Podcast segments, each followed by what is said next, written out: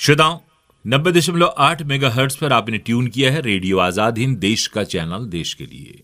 आज है 16 दिसंबर का दिन। और श्रोताओं, आज के दिन के इतिहास को अगर हम छाने तो आज का दिन हमारे इतिहास के लिए, हमारी सेना के लिए बहुत खास दिन है। क्योंकि भारतीय नौसेना ने जीता था आज ही के दिन 1971 का युद्ध, जिसमें पाकिस्तान का विभाजन हो गया था। तो आज का कार्यक्रम आप अवश्य सुनिएगा। बहुत ही खास जानकारी हम लेकर के आपके सामने हाजिर हैं। सुनिए।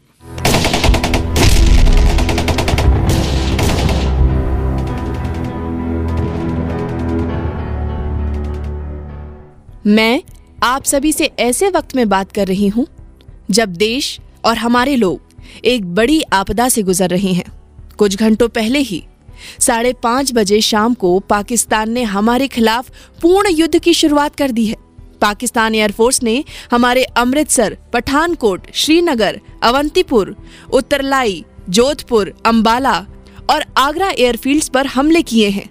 इसके अलावा उनकी थल सेना, सुलेमान की खेमकरण, पुंछ और अन्य सेक्टर्स में गोलीबारी कर रही है। आज बांग्लादेश में चल रहा युद्ध भारत का युद्ध बन गया है। ये युद्ध मुझ पर, मेरी सरकार और मेरे देश के लोगों पर थोपा गया है। हमारे पास देश को युद्ध में ले जाने के अलावा कोई और विकल्प नहीं बचा है। हमारे बहादुर अफसर और सैनिक चौकियों पर हैं और देश की रक्षा को आगे बढ़ा रहे हैं। श्रोताओं, तीन दिसंबर 1971 की आधी रात को देश के नाम यह संबोधन था, भारत की तत्कालीन प्रधानमंत्री श्रीमती इंदिरा गांधी का। सच है, वह युद्ध भारत पर थोपा गया था। लेकिन भारतीय सेना के तीनों अंग इस युद्ध के लिए पहले से ही तैयार थे, क्योंकि वे छह सात महीने पहले से ही इस युद्ध की तैयारियाँ कर चुके थे। अमेरिका को भी यह अनुमान था कि बांग्लादेश को स्वतंत्र कराने में भारतीय सेना पूरा का पूरा सहयोग करेगी। लेकिन भारतीय सेना की तैयारियों का अंदाज़ा ना तो पाकिस्तान को था और ना ही अमेरिका को। पाकिस्तान हमले से कुछ महीने पहले अमेरिका के chief of army staff William C Westmoreland ने भारत का दौरा किया था। वे भारत के सेना प्रमुख जनरल सैम मानिक शाह से भी मिले थे। दौरे से वापस लौटने पर अमेरिका के तत्कालीन राष्ट्रपति रिचर्ड्स निक्सन और तत्कालीन राष्ट्रीय सुरक्षा सलाहकार हेनरी किंगजर ने वेस्ट मोरलैंड से एक ही सवाल पूछा था, पूर्वी पाकिस्तान को आज़ाद कराने में भारतीय सेना को कितना वक्त लगेगा? वेस्टमोंडलैंड ने बेझिझक होकर जवाब दिया था। डेढ़ से दो महीने सर। सन 1971 का भारत पाकिस्तान का युद्ध मात्र चौदह दिन चला था। अमेरिकी अनुमान को धत्ता बताते हुए भारतीय सेना ने चौदहवें दिन बांग्लादेश को मुक्त करा दिया था। लेकिन भारतीय सेना के लिए इतनी बड़ी जीत हासिल करने के लिए ज़रूरी तैयारी करना कोई आसान काम नहीं था। हाँ श्रोताओं ये बात तो है। इसके लिए तो हमें तारीफ़ करनी पड़ेगी अपने भारतीय सेना के नौजवानों की। श्रोताओं, अप्रैल 1971 में कैबिनेट की आपात बैठक में प्रधानमंत्री ने सेना प्रमुख जनरल सैम मानिक शाह को भी आमंत्रित किया था। गुस्से में आग बबूला प्रधानमंत्री ने उनकी तरफ़ कुछ रिपोर्ट्स फेंक करके पूछा। आप क्या कर रहे हैं? रिपोर्ट्स उन लाखों शरणार्थियों के बारे में थी जो पूर्वी पाकिस्तान से पश्चिमी बंगाल में पहुँच रहे थे। प्रधानमंत्री ने आगे कहा मैं चाहती हूँ आप पूर्वी पाकिस्तान में घुस जाएँ। मानिक शाह ने कहा इसका मतलब है युद्ध। तब प्रधानमंत्री ने जवाब दिया मुझे इससे कोई फ़र्क नहीं पड़ता है अगर इसका मतलब युद्ध है। श्रोताओं मानिक शाह के विचार में तत्काल हमला करना ठीक नहीं था। उन्होंने बेबाकी से कहा मेरे पास सिर्फ़ तीस टैंक हैं और दो आर्म्स डिवीज़न है। हिमालय के दर्रे खुलने ही वाले हैं। अगर चीनियों ने चुनौतियाँ दे दी तो पूर्वी पाकिस्तान में बरसात शुरू हो जाएगी। बरसात में वहाँ की नदियाँ समुद्र बन जाती हैं। मैं सौ परसेंट दावे से कह सकता हूँ कि हमारी हार निश्चित होगी। प्रधानमंत्री ने बैठक स्थगित कर मानिक शाह से रुकने के लिए कहा। अपनी निर्भीकता के परिणाम की आशंका से मानिक शाह ने पूछा क्या मैं खराब शारीरिक व मानसिक स्वास्थ्य का हवाला देकर के इस्तीफा दे दूँ? अंततः प्रधानमंत्री ने उन्हें मोहलत दे दी, ताकि वो युद्ध के लिए विस्तृत रणनीति बना सके। इस घटना को सात महीने चार दिन बीत गए थे। भारत की तैयारियों से बेखबर पाकिस्तान के तत्कालीन प्रधानमंत्री यहिया खान ने 3 दिसंबर सन 1971 की शाम को भारत पर हमला करने का हुक्म दे दिया। तब तक मानेक शाह पूरी तैयारी कर चुके थे। अगले दिन हमला करने की तैयारी के साथ सेना की दो ब्रिगेड सीमा पर तैनात खड़ी थीं। श्रोताओं 1947 के अंत से ही लंबी दूरी से भारी भरकम बम वर्षक विमानों की शुरुआत महसूस की जाने लगी और इसीलिए 2 नवंबर 1948 को भारतीय वायुसेना ने अपना पहला बम वर्षक दस्ता तैयार कर लिया था, जिसका नाम था नंबर पाँच स्क्वाडन जिसे टस्कर के नाम से भी जाना जाता है क्योंकि इस दस्ते का प्रतीक चिन्ह है सूंड। उठाए दुश्मन को कुचल देने के लिए तैयार एक चिंगारता हुआ हाथी। यह दस्ता 40 से अधिक बी ट्वेंटी लिबरेटर नामक बम वर्षक विमानों का बेड़ा है। एक सितंबर उन्नीस सौ सत्तावन को इस बेड़े में आधुनिक कैनबरा जेट बम्बर विमान को भी शामिल कर लिया गया था।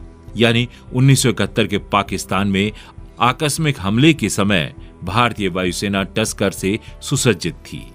एडमिरल एस एम नंदा सन 1915 में जन्मे तो थे पंजाब में, लेकिन पले बड़े थे कराची के पास एक छोटे से द्वीप मनोरा में।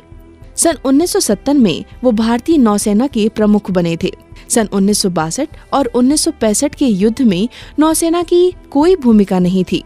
नंदा इससे नाखुश थे। वो चाहते थे कि सन 1971 में यदि भारत पाक का युद्ध हो तो नौसेना की भूमिका बहुत महत्वपूर्ण हो।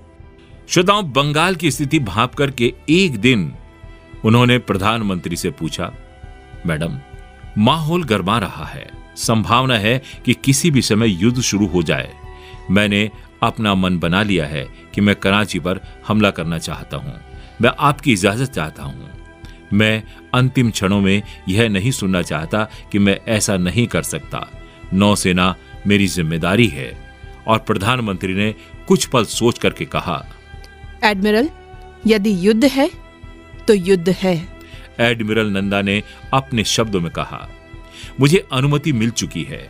मैंने नौसेना के सभी अभियान और गुप्तचर प्रमुखों को बुलाया है और कहा है कि युद्ध छिड़ने की स्थिति में हमें अपनी रणनीति बनाने की इजाज़त मिल चुकी है। मैं कराची पर हमले की योजना बना रहा हूँ। इसमें इसके लिए तैयारियाँ करनी है। उन सभी ने मेरी ओर देख करके कहा कि कराची का बंदरगाह भारी भरकम सुरक्षा से लैस है। उनके पास छह इंच की गन है और हमारे पास चार इंच की। इससे पहले कि वे हमारी रेंज में आए, हम उनकी रेंज में आ जाएँगे। इस पर मैंने कहा कि हमारे पास तट की रक्षा के लिए रूस की बनी ओसा श्रेणी की मिसाइल बोट्स है, जिस पर स्टाइक्स मिसाइलें लगी हुई हैं। और इसकी रेंज क्या है? इसकी क्षमता क्या है? क्या पाकिस्तान के पास मिसाइल छोड़ने वाले जहाज़ हैं? उन सभी की दूसरी आपत्ति थी कि इन बोटों की रेंज कराची तक पहुँचने की नहीं है। फिर उन्होंने कहा कि यदि हमने कराची पर मिसाइलों से हमला किया तो आम नागरिकों के मारे जाने पर पूरी दुनिया में इसका विरोध होगा। इस पर मैंने कहा कि देखो, जहाज़ किस चीज़ से बना है? स्टील से ना? मिसाइल स्टील पर ही लगेगी। मैं कराची को बहुत अच्छे से जानता था। समुद्र तट पर कराची का बंदरगाह एक मील तक फैला हुआ है, जहाँ स्टील से बने हुए तेल के टैंक खड़े हुए हैं। और मैंने कहा क्यों ना हमारी मिसाइलें तेल के टैंकों में जाकर के टकराएँ? पाकिस्तान के हमले से पहले ही नौसेना ने भी पूरी तैयारी कर ली थी। तीन दिसंबर सन 1971 की शाम को जब पाकिस्तान ने अचानक हमला कर दिया हमले का जवाब देने का सबसे पहला आदेश स्टकर्स को मिला। कुछ ही घंटों में उसी रात नौ बजकर पचास मिनट पर स्टकर्स ने उड़ान भरी। स्टैकर्स ने पहली तीन रातों तक लगातार शोरकोट सरगोधा, लायलपुर और मियावाली एयरफील्ड पर बम बरसा करके तबाही मचा दी। पूर्वी पाकिस्तान की ढाका एयरफील्ड पर भी बम बरसाए गए। रावलपिंडी, जस्सार और अन्य रेलवे यार्ड्स पर भी हमले किए गए। सुलेमान की जफरवाल में दुश्मन के ठिकाने ध्वस्त कर दिए गए। स्टेकर्स ने छह सेक्टर्स में भी बम बरसाए और इसका फ़ायदा थल सेना को मिला। सेना ने भी यह सुनिश्चित किया कि कैनबरा बम वर्षक से मची तबाही से पाकिस्तानी सेना का मनोबल पूरी तरह से टूट चुका है। और 14 दिन तक चले युद्ध में स्टैकर्स ने 300 घंटों से ज़्यादा की उड़ान भरी। अधिकांश उड़ानें रात में ही भरी गईं और हज़ारों पाउंड के हाई एक्सप्लोसिव बम बरसाए गए। श्रोताओं, कराची पर नौसेना हमला करने के लिए एडमिरल नंदा के शब्दों में तीन दिसंबर की शाम को पाकिस्तान की वायुसेना ने भारत पर हमला किया। तब हमारा सैन्य बल तैयार था। उसमें शामिल तीन मिसाइल बोट्स हमले के लिए तैयार खड़ी थी। लेकिन उनकी रेंज कराची तक जाकर हमला करने और लौटकर वापस आने की नहीं थी। इसलिए हम 4 दिसंबर की शाम को उन बोट्स को आधी दूर तक ढोकर ले गए और वहाँ से वो बोट्स कराची की ओर दौड़ पड़ी। हमने कराची बंदरगाह पर मिसाइलों से हमला कर दिया। दो युद्धपोत डूब गए। और तीसरे को क्षतिग्रस्त कर दिया गया। हमने 8 सितंबर को फिर इसी तरह मिसाइलों से हमला किया और दो और युद्धपोत डुबो दिए। एक या दो मिसाइलें तट पर रखे हुए तेल के टैंकों पर लगी, जिससे पूरा बंदरगाह आग की लपेटों से घिर गया। उस आग में कराची का बंदरगाह सात दिनों तक जलता रहा। श्रोताओं, भारत की थल सेना मुन्ना बाव खोखरा पार के इलाके में पाकिस्तान की सीमा में 40 किलोमीटर अंदर घुस चुकी थी और उस समय भी भारतीय रेलवे का नेटवर्क बहुत बड़ा और सभी तरफ़ फैला हुआ था। भारतीय रेलवे ने पाकिस्तान के अंदर गदरा रोड से थोड़ा पहले एक रेलवे लाइन खोल दी थी ताकि खोखरो पार से सेना की यूनिट तक मालगाड़ी चलाई जा सके। सेना की इस यूनिट में शामिल थे मेजर एम वी घारपुरवे। उनके शब्दों में मुझे याद है कि जब तक दोपहर को खोखरा पार में गोला बारूद से भरी हमारी मालगाड़ी पहुंचेगी, हमें तुरंत आदेश मिला था कि मालगाड़ी पर हवाई हमला होने की सूरत में हम इसे सुरक्षा प्रदान करें। और उसी दिन एक हवाई हमला हुआ। दुश्मन के हवाई जहाज़ सूर्य अस्त के धुंधलके में आए, जिससे उन्हें देखना हमारे लिए मुश्किल हो गया था। मेरा गनर पास आ रहे हवाई जहाज़ पर निशाना लगा रहा था। और तभी एक रॉकेट उस पर आकर के गिर गया। गनर की उसी पल मौत हो गई और उसकी उंगली ट्रेवर पर ही दबी रह गई। दूसरा रॉकेट गोला बारूद से भरी एक वैगन पर गिरा और उसमें विस्फोट शुरू हो गया। मेरा बहादुर जूनियर कमीशन ऑफिसर फिर भी गन तक पहुँचने में कामयाब हो गया। मृत गनर के ऊपर से बैठ करके उसने तब तक गोलियाँ चलाई जब तक कि दुश्मन के हवाई जहाज़ अंधेरे में गुम नहीं हो गए। मृत गनर का हमने वही अंतिम संस्कार कर दिया, लेकिन उससे भी बड़ी समस्या हमारे सामने खड़ी थी। गोला बारूद के एक वैगन में लगी आग। अन्य वैगनों तक पहुँचने में हमें रोकना था, लेकिन हवाई हमला होते ही मालगाड़ी का ड्राइवर डर के मारे छुप गया था। हमने ड्राइवर को ढूंढा और जलते हुए डब्बे को अलग कर लगभग एक किलोमीटर दूर ले गए। युद्ध विराम के बाद वापस लौटने पर आदेश मिलने तक हमारी यूनिट पाकिस्तानी सीमा के अंदर ही मौजूद रही। पाकिस्तान की शर्मनाक हार और आत्मसमर्पण का मुख्य कारण था भारतीय सेना का ढाका पर कब्जा करना। उस घटना के गवाह रहे lieutenant general O P Kaushik. आइए उनके शब्दों में ही सुनते हैं। हम चार कॉर्प्स का हिस्सा थे। हमें पूर्व की ओर से आक्रमण का मेघना नदी तक के हिस्से को कब्जे में लेने का आदेश मिला था। भारतीय नौसेना का ढाका पर कब्जा करने का इरादा बिल्कुल भी नहीं था। योजना थी कि मेघना, गंगा और पद्मा नदी तक के हिस्सों पर कब्जा कर भारत इन इलाकों में बांग्लादेश के अपने सरकार बनाने में सहयोगी, सहयोग करेगा। जनरल सगत सिंह के नेतृत्व में हम अपने लक्ष्य तक पहुँच चुके थे। लेकिन नदी किनारे रुकने के बजाय जनरल सगत सिंह ने अपनी टुकड़ी को नदी पार कर आगे बढ़ने का हुक्म दे दिया था। जब कलकत्ता में eastern army commander general J S Arora को इसकी खबर मिली तो उन्होंने सगत सिंह से पूछा कि उन्होंने नदी पार क्यों की। तब उन्होंने सिर्फ़ नदी के किनारे तक कब्जा करने का आदेश था। सगत सिंह ने जवाब दिया कि युद्ध में वे कमांडर हैं और उनसे आशा की जाती है कि वे हर उपलब्ध अवसर का लाभ उठाएँ। उन्होंने उस अवसर का लाभ उठाया और अब वो ढाका की ओर जा रहे हैं। सगत सिंह जनरल अरोरा के जग्गी कहा करते थे। जनरल अरोरा ने सगत सिंह को अपनी टुकड़ी वापस बुलाने का आदेश दिया। सगत सिंह ने इनकार कर दिया और उनका जवाब था, जग्गी मेरी लाश की कीमत पर ढाका पर कब्जा करना हमारा उद्देश्य नहीं था। लेकिन जनरल सगत सिंह ने इस साहसिक कदम से ऐसी स्थिति बन गई थी कि भारतीय सेना ने ढाका पर कब्जे की योजना बना ली और पाकिस्तान को आत्मसमर्पण करने पर मजबूर होना पड़ा। जाबाज भारतीय सेना के सामने 16 दिसंबर सन 1971 को तिरानवे हज़ार पाकिस्तानियों ने आत्मसमर्पण कर दिया। उनमें शामिल थे पाकिस्तानी सैनिक, पाकिस्तानी अफसर और उन्हें मदद करने वाले नागरिक। भारतीय सेना ने वो शानदार युद्ध जीता, लेकिन ना तो पश्चिमी पाकिस्तान की ज़मीन पर कब्जा किया और न पूर्वी पाकिस्तान की। लेकिन पूर्वी पाकिस्तान को मुक्त कराकर एक स्वतंत्र बांग्लादेश बनाने में महत्वपूर्ण भूमिका निभाई। युद्ध समाप्त होने के दो साल बाद हुए शिमला समझौते के तहत सभी तिरानवे हज़ार युद्ध बंदियों को भी पाकिस्तान को लौटा दिया गया। इस तरह चौदह दिनों के उस युद्ध का अंत हुआ, जो आज से इक्यावन साल पहले लड़ा गया था। वो आज का ही दिन था, जब पाकिस्तानी सेना ने भारतीय सेना के सामने घुटने टेके थे। आज विजय दिवस पर उस युद्ध के सभी वीरों को हम नमन करते हैं। तो श्रोताओं ये थी वो इतिहास की कुछ घटनाएँ जो 1971 के युद्ध से जुड़ी हुई थी। इस विजय दिवस पर हम अपनी भारतीय वायुसेना को छत छत नमन करते हैं और इस कार्यक्रम को हम यही समाप्त करते हैं। हमें अनुमति दीजिए। नमस्कार, नमस्कार।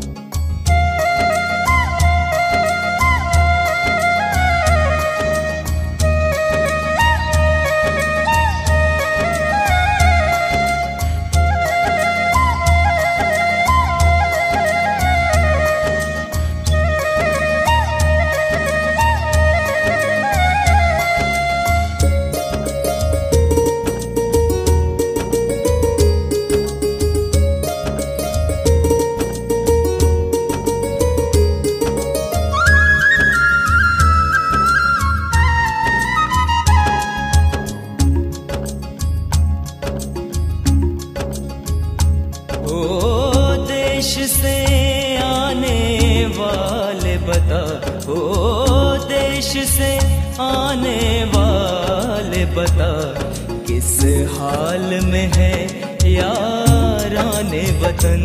हो देश से आने वाले बता, किस हाल में है याराने वतन? किस हाल में है याराने वतन?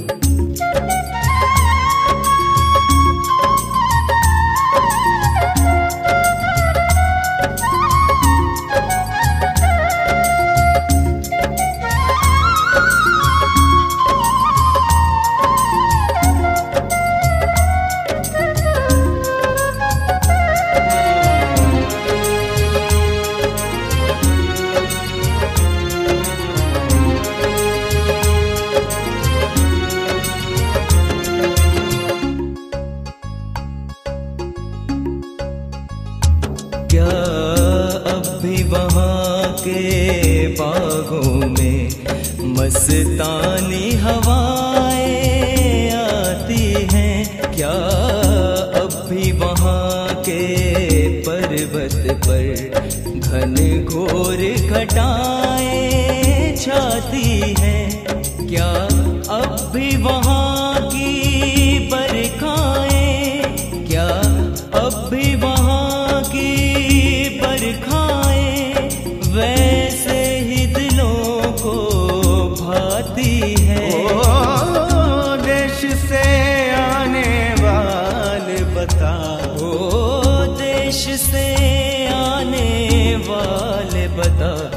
किस हाल में है याराने वतन।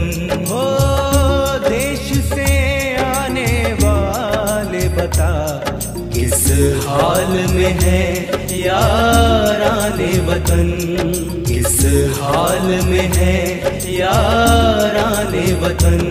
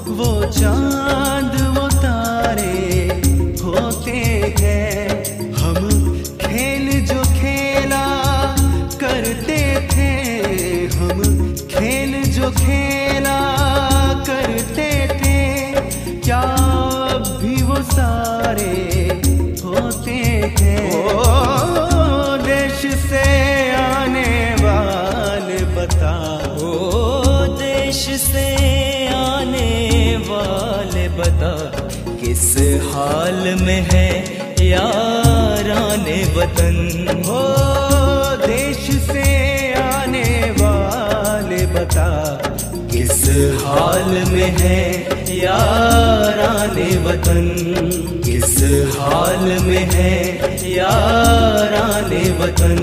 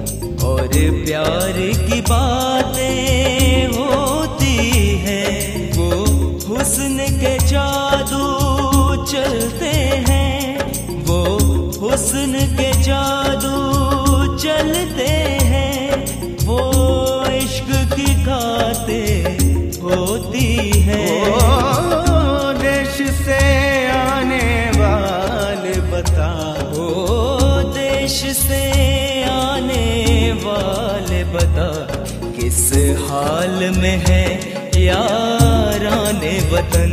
हो देश से आने वाले बता, किस हाल में है याराने वतन? किस हाल में है याराने वतन?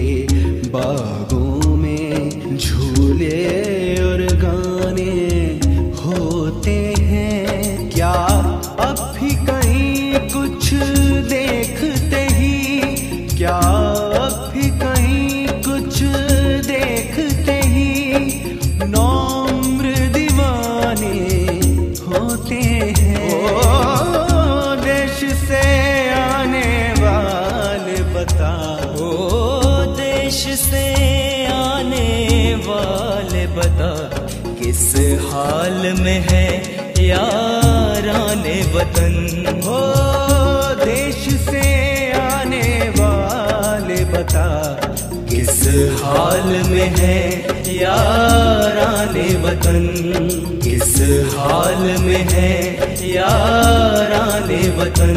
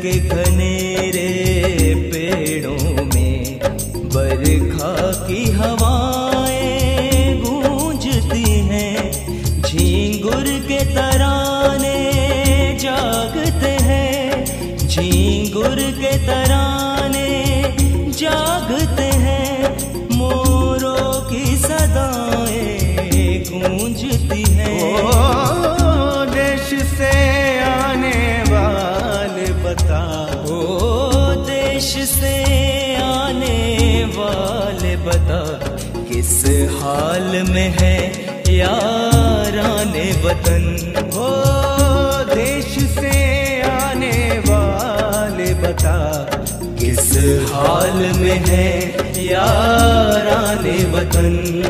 किस हाल में है याराने वतन?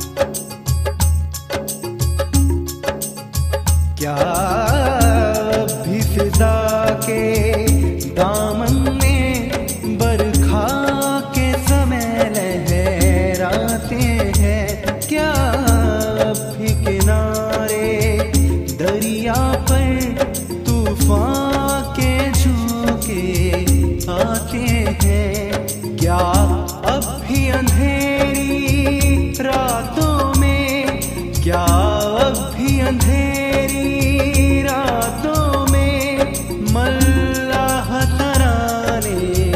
गाते हैं। देश से आने वाले बता देश से आने वाले बता किस हाल में है याराने वतन हो, देश से आने वाले बता, किस हाल में है याराने वतन? किस हाल में है याराने वतन?